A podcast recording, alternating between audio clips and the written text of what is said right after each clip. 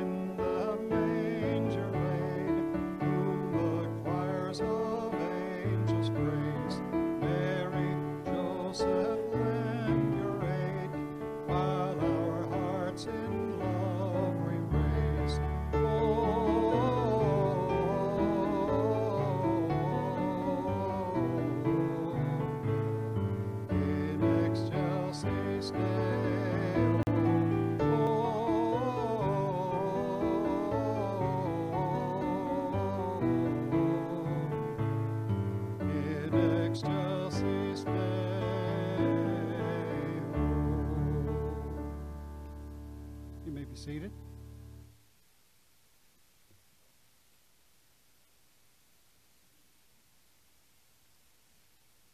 There were shepherds living in the fields, keeping watch over their flock by night.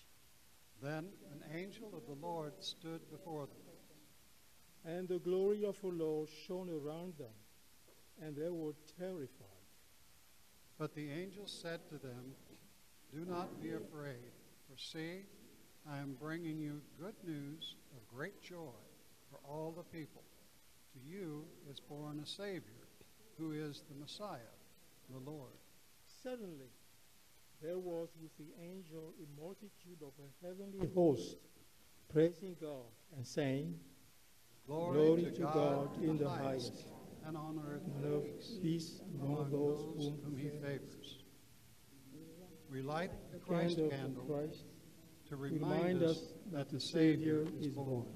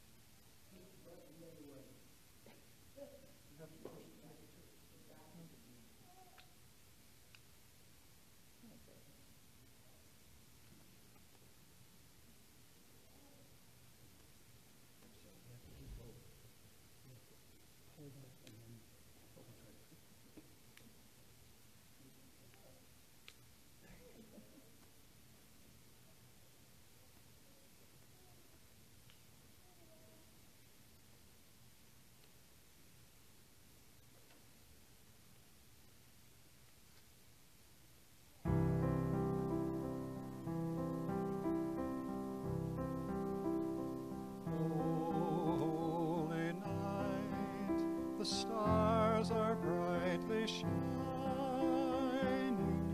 It is the night of the dear Savior's birth. Long lay the world in sin and error pining, till He appeared and the soul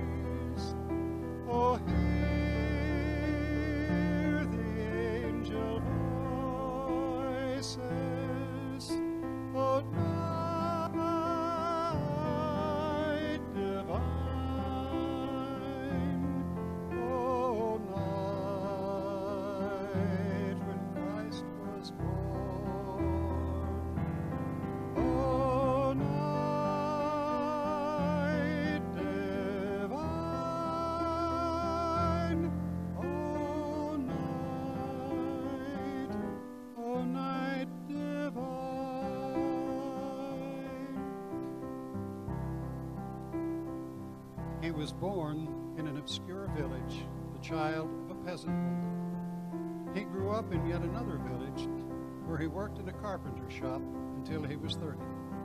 Then for three years, he was an itinerant preacher. He never wrote a book. He never held an office. He never had a family or owned a house.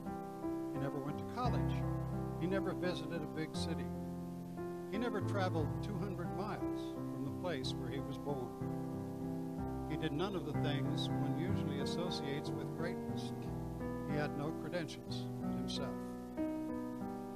He was only thirty-three when the tide of public opinion turned against him. His friends ran away. He was turned over to his enemies and went through the mockery of a trial. He was nailed to a cross between two thieves. While he was dying, his executioners gambled for his clothing, the only property he had on earth. And when he was dead, he was laid in a borrowed grave through the pity of a friend. Twenty centuries have come and gone, and today he is the central figure of the human race and the leader of mankind's progress. All the armies that ever marched, all the navies that ever sailed, all the parliaments that ever sat, and all the kings that ever reigned put together have not affected the life of man on the earth as much as that one solitary life. Truly He taught us to love one another. His law is love, and His gospel is peace.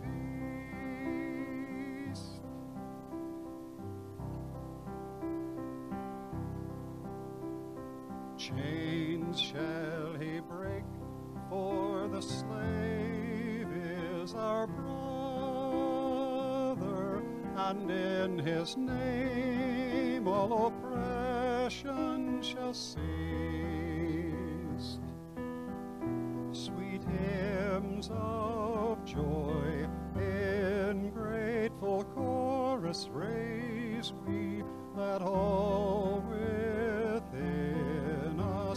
praise His holy name. Christ is the Lord.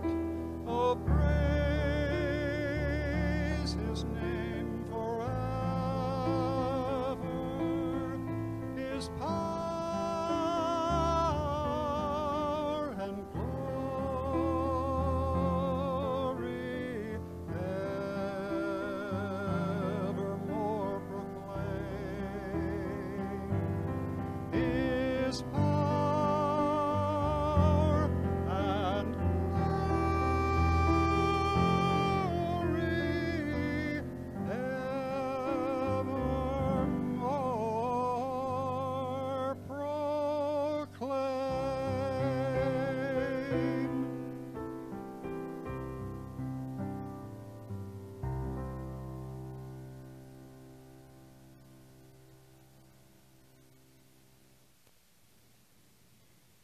Matthew one twenty-one says, "She will bear a son, and you will call his name Jesus, for he will save his people from their sins."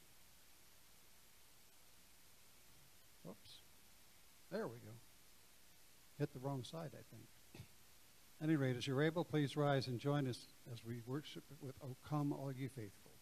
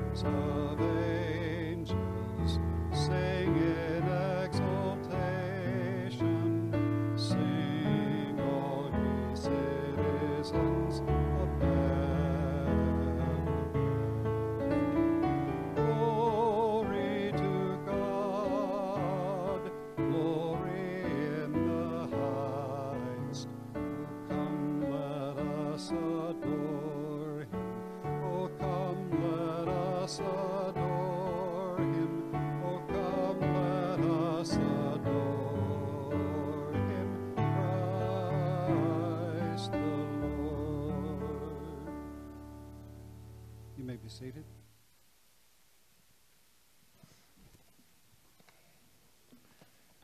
I want to thank you all for being here today, and what a wonderful privilege it is to gather together and celebrate the Lord's birth. And um, oh, thank you. I need this. Appreciate it. And um, one of the things I was learned about was about a sixth grade class in a Sunday school, and the teacher was very inventive and she was very creative, so she wanted the children to take what they learned and applied it. And so she, for the Christmas play that year, instead of getting a prefabbed Christmas play, she let the kids make up the story. And so what she did is that each one of the kids got together and they wrote the story. And they had three wise men, and they had five shepherds, they had two Marys, two Josephs, and they also had the baby in the crib, and they also had a doctor.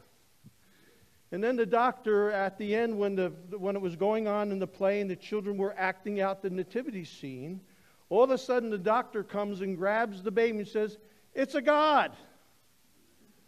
Well, those kids got it down pretty good, because they actually knew the true theological history behind the Jesus coming to earth. You know, a lot of st- adults don't know that. We also talk about miracles in our world. There's one thing I like in the refrigerator. It's called Miracle Whip. I like it on my pumpkin pie.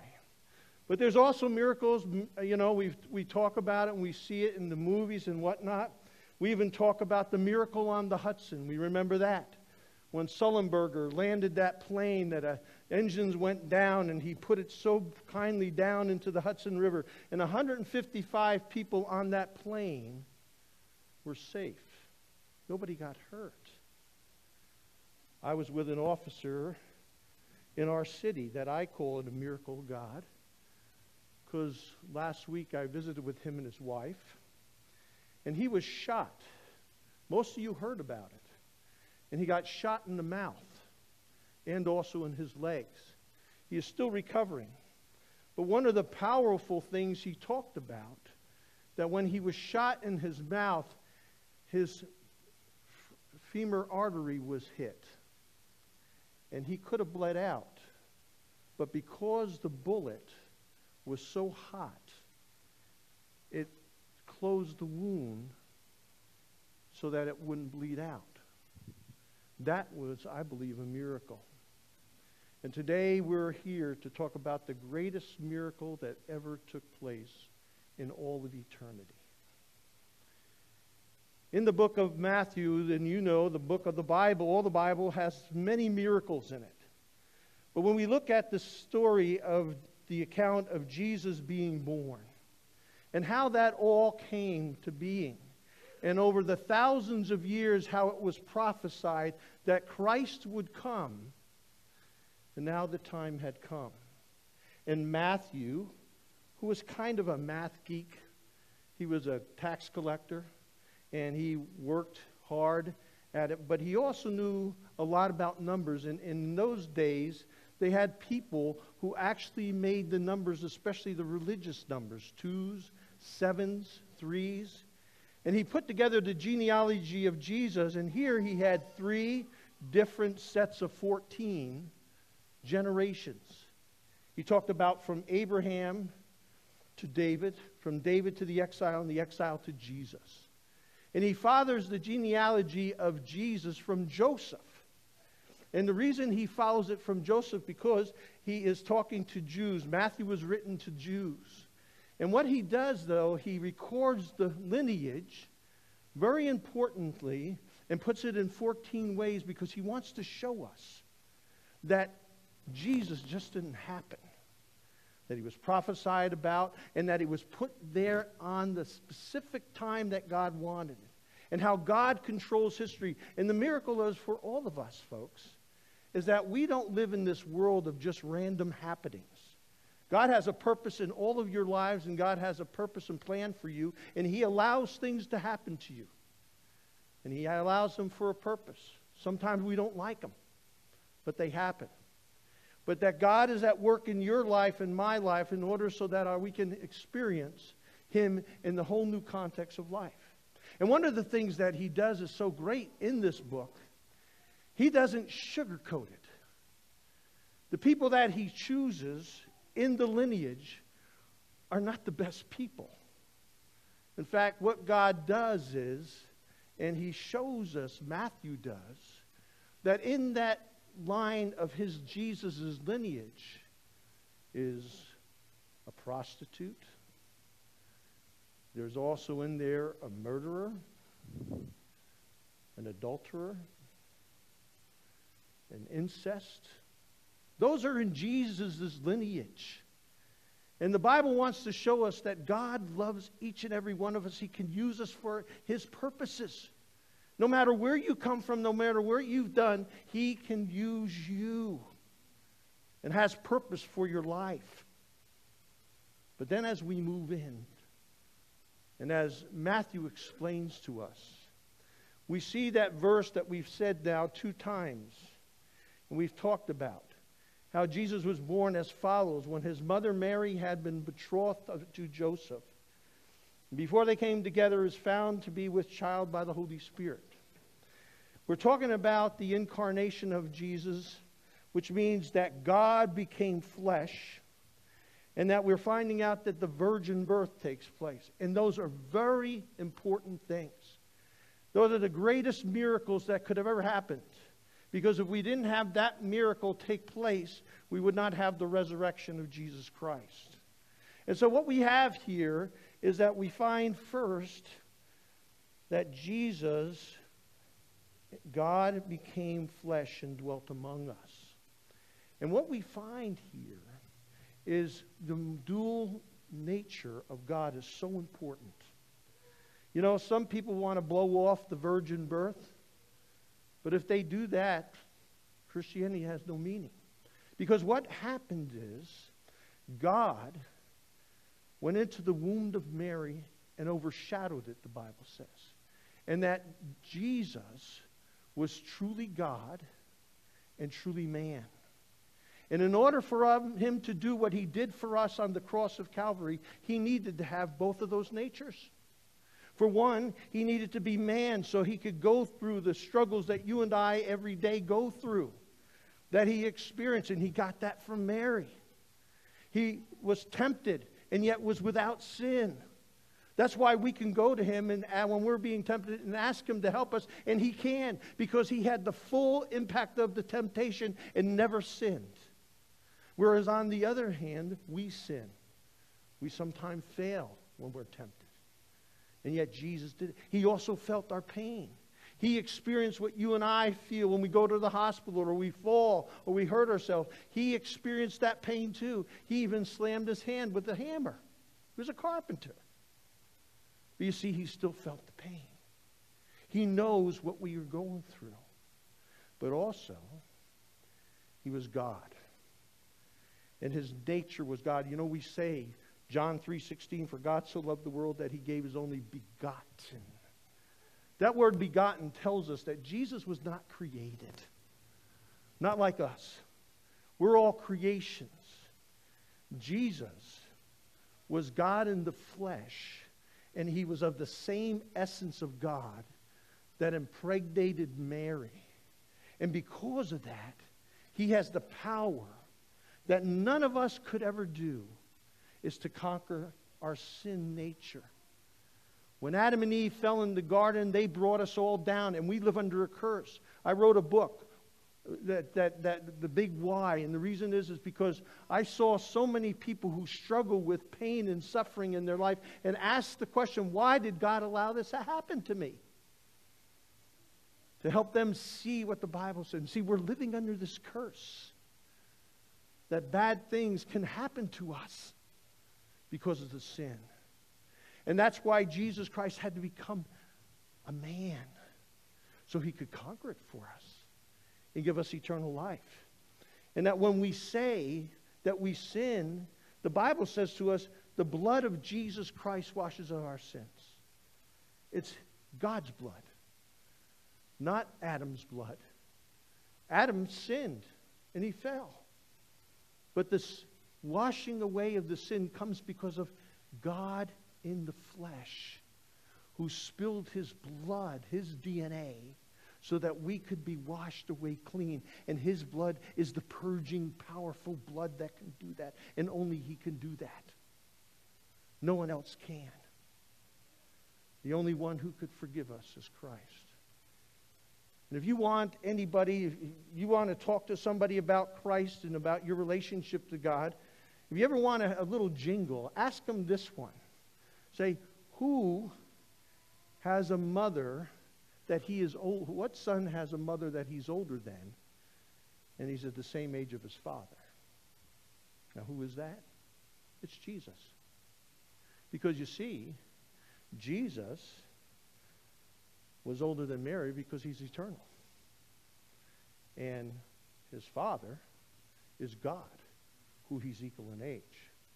And what we find here in the scriptures today speak to us and say, if you struggle in your life, you have someone who you can go to who knows exactly what you're going through. He knows your pain, and he has the power to help you through it. And that we also have one who can take away the guilt and the sin that we have in our lives that we deserve. The Bible says, for all have sinned. I sin every day. Just at five o'clock, when that traffic's out there in the parking lot, you can see me sinning. But God wants to wash that away. And the way he does it is because of the powerful blood of Christ that washes it away, because of Jesus being fully God and fully man. And this miracle of the virgin birth and the incarnation of God in flesh is the greatest miracle that ever took place in all the world. There is nothing in all the universe that is greater than God coming in to the flesh, embodying our lives, remaining God, and being covered with human body so that we could have eternal life. And this is why he came. He came so that you can live eternally. Now, I know people don't want to listen to Christmas and ask about death. This past two weeks, I've done five funerals of friends of mine's parents. And let me tell you something. There's a lot of people who think about a lot of things in life. But I can tell you there's two things we don't think about. One is people don't think about retirement funds when they're young. And what happens is when they get to fifty and sixty and seventy and they don't have anything but Social Security, then the panic button hits. And I know young people who were younger and now are my age, ready to retire, who spent some of their four oh one K money that the, con the, the corporation gave them, and, and they've blown it. And they have nothing to retire on. And we don't like thinking about getting old and retiring. And then the other thing we don't want to think about is dying. But the Bible says here, this is why Christ came, so that you could have eternal life. And that life, the Bible says, is in his Son. If we take this beautiful gift and we say to God, I spit in your face, I don't need it, how do you think he would feel? How would you feel if your son or your daughter, the only one you had, died for a friend, and then they spit in your face and said, oh, they made it out themselves. They, they made it out of the burning house. They would have gotten out anyway, not saying anything about your son or your daughter who ran in and saved their life but died in the process. How would you feel? How do you think God feels when we neglect such a great gift as Jesus Christ? Then I want to close with a story from Philadelphia. A mother and a father in Japan were so proud of their only child. They were so proud of him that when he was in high school and he finished his high school, they sent him to Philadelphia to Temple University. They saved and saved and saved so they can send him to this prestigious university called Temple in downtown Philadelphia. He was working his way through an engineering degree, and by the third year, he was doing really good. But one night on his way home from class, he got mugged, and they killed him. And the news came in Japan to the mother and father who invested their lives in their son. They loved him dearly, that he had been murdered. The Philadelphia P D caught the fellow. They saw him on the camera, and they found out who it was, and they arrested him. And when the trial came, the father and mother decided they were going to move and come to Philadelphia and go to the trial. And when they were at the trial, and this man was found guilty, and when it was the time for the victims to make their statement, that father got up with tears in his eyes. He says, "You have taken my only son, who my wife and I have loved and we've devoted our lives to. And young man, I don't know if you understand this, but because Jesus Christ has forgiven me, I forgive you for taking my son. And that I want to offer you, don't let my son's passing die for nothing.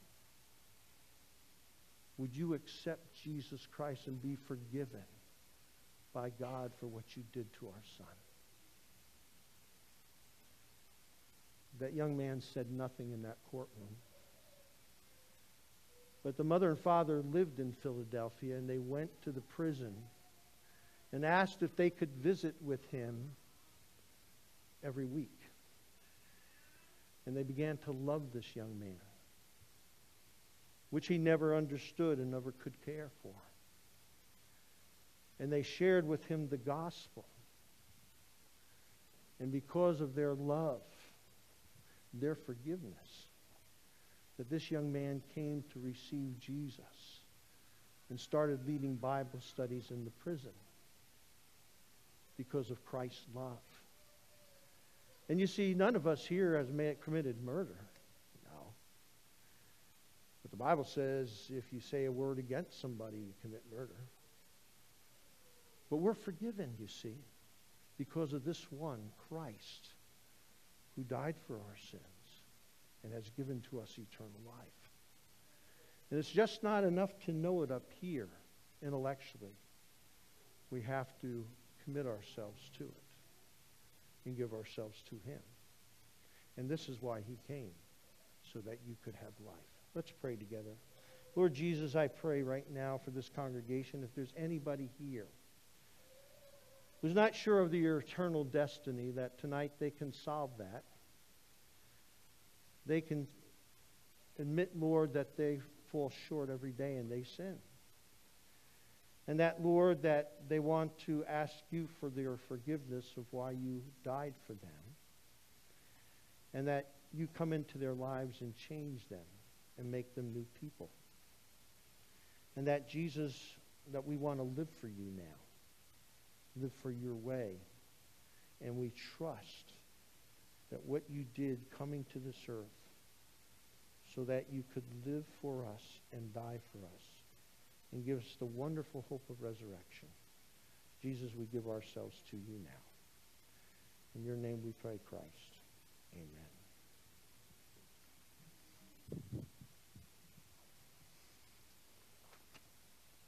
At this time, we'll receive the evening offering.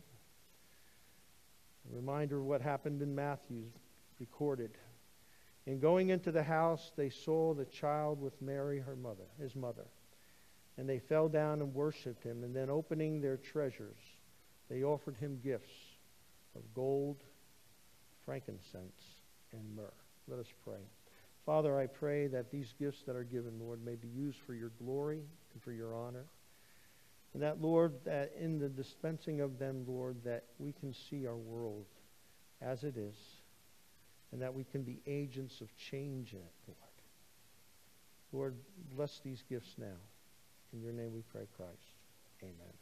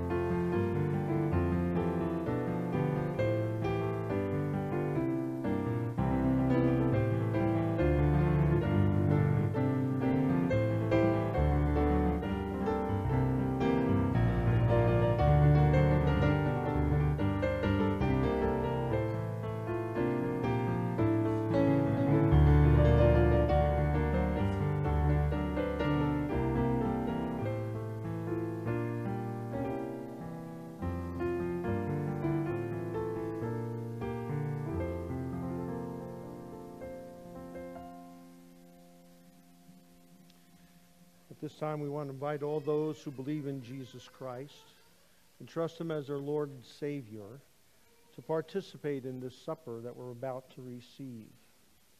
But in preparation to that, there are several things we must do. First, we're going to read about what it means to come to the Lord's table. Beloved in the Lord Jesus Christ, the Holy Supper which we are about to celebrate is a feast of remembering, of communion, and of hope. We come in remembrance that the Lord Jesus was sent of the Father into the world to assume our flesh and blood, and to fulfill for us all obedience to divine law, even the bitter and shameful death on the cross. By his death, resurrection, and ascension, he established a new and eternal covenant of grace and reconciliation, why we might be accepted of God and never be forsaken by him.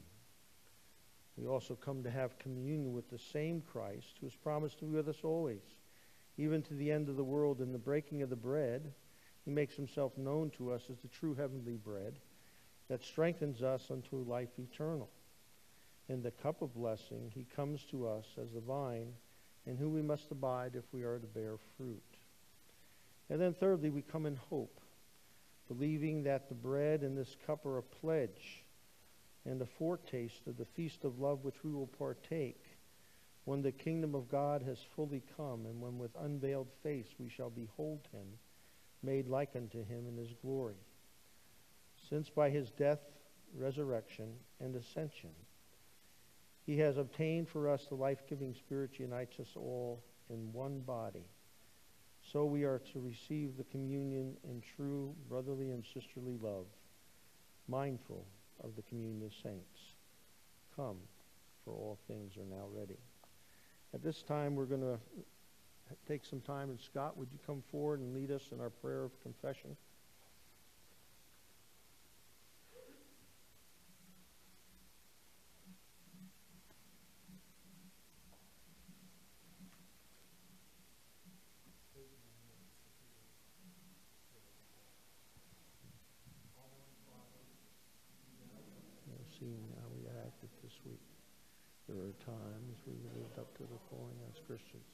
But there were other times we did not do so well. We admit there are things we should have done that we did.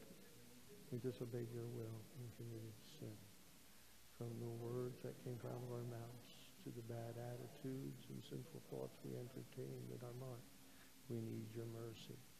We confess other times we should have taken action, said something wrong has been done and said, but instead we did the anger. Almighty God, thank you for showering us with cleansing blood of Christ. This is the way all our sin.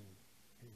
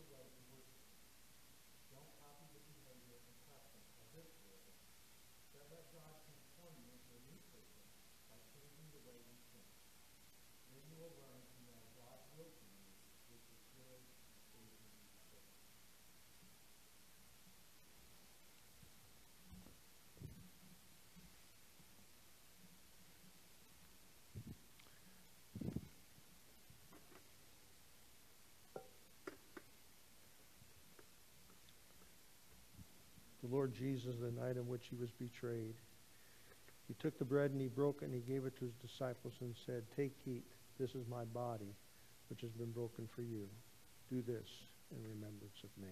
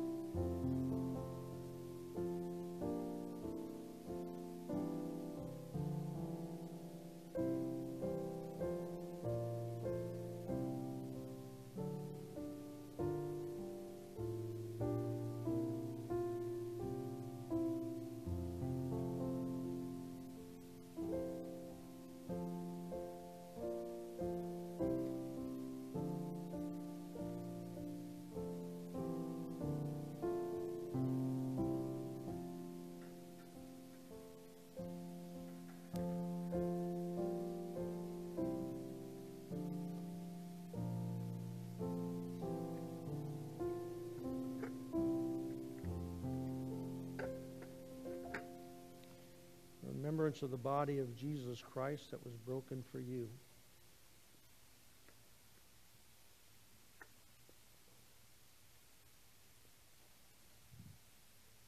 Amen. In like manner, Jesus also took the cup. When they had supped, he says, "This is the new covenant in my blood. As often as you drink it in remembrance of me, do this in remembrance of me."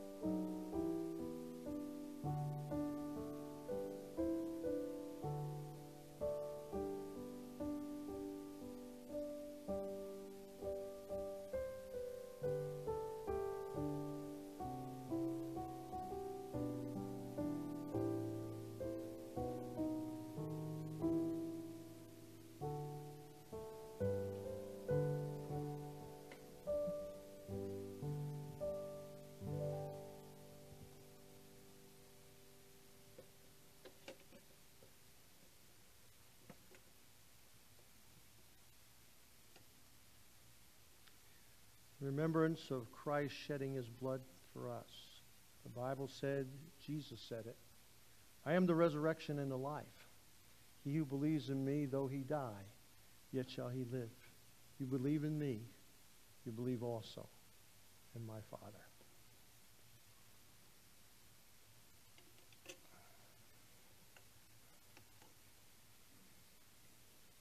Heavenly Father, we are so grateful for the wonderful celebration that we have in Christ coming to earth, representing us and taking on our sin and freeing us from our bondage. Oh, Lord God, we just give you praise and thanksgiving and give you glory both now and forever. Amen.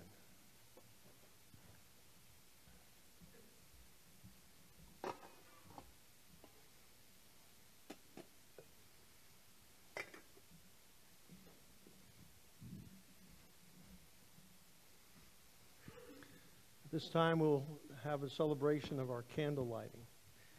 And um, one of the things I want to do for safety's sake, the person who has the lit candle, hold it up. The person who doesn't have the unlit candle, dip it down and light your candle that way.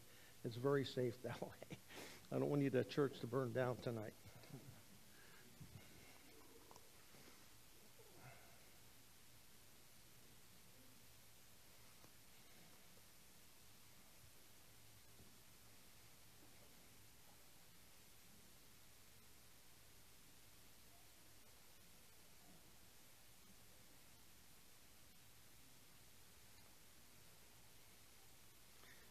tradition of the lighting of the candles comes back from the Reformation.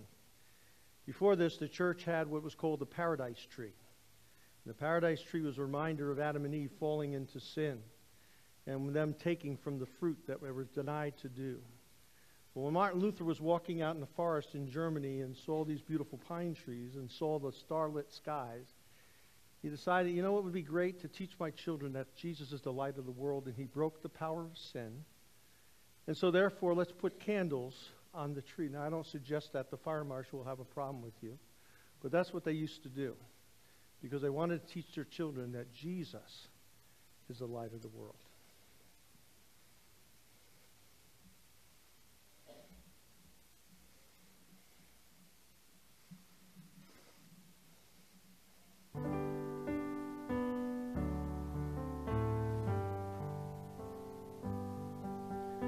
Silent night, holy night, all is calm, all is bright, round yon virgin mother and child, holy infant, so tender and bright, sweet.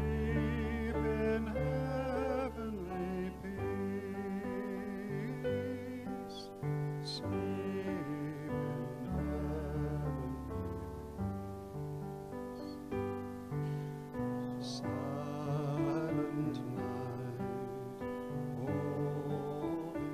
Christ the Savior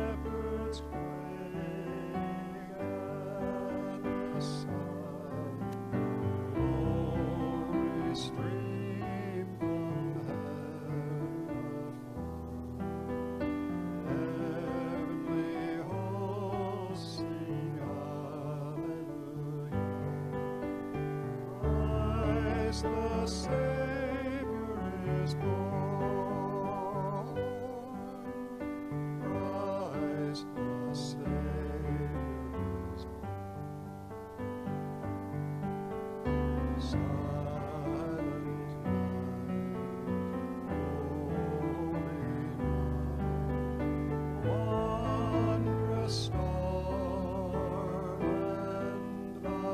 holy night, wondrous star.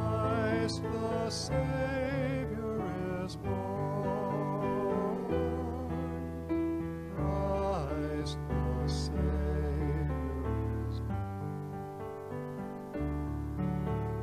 Silent night, holy night, silent.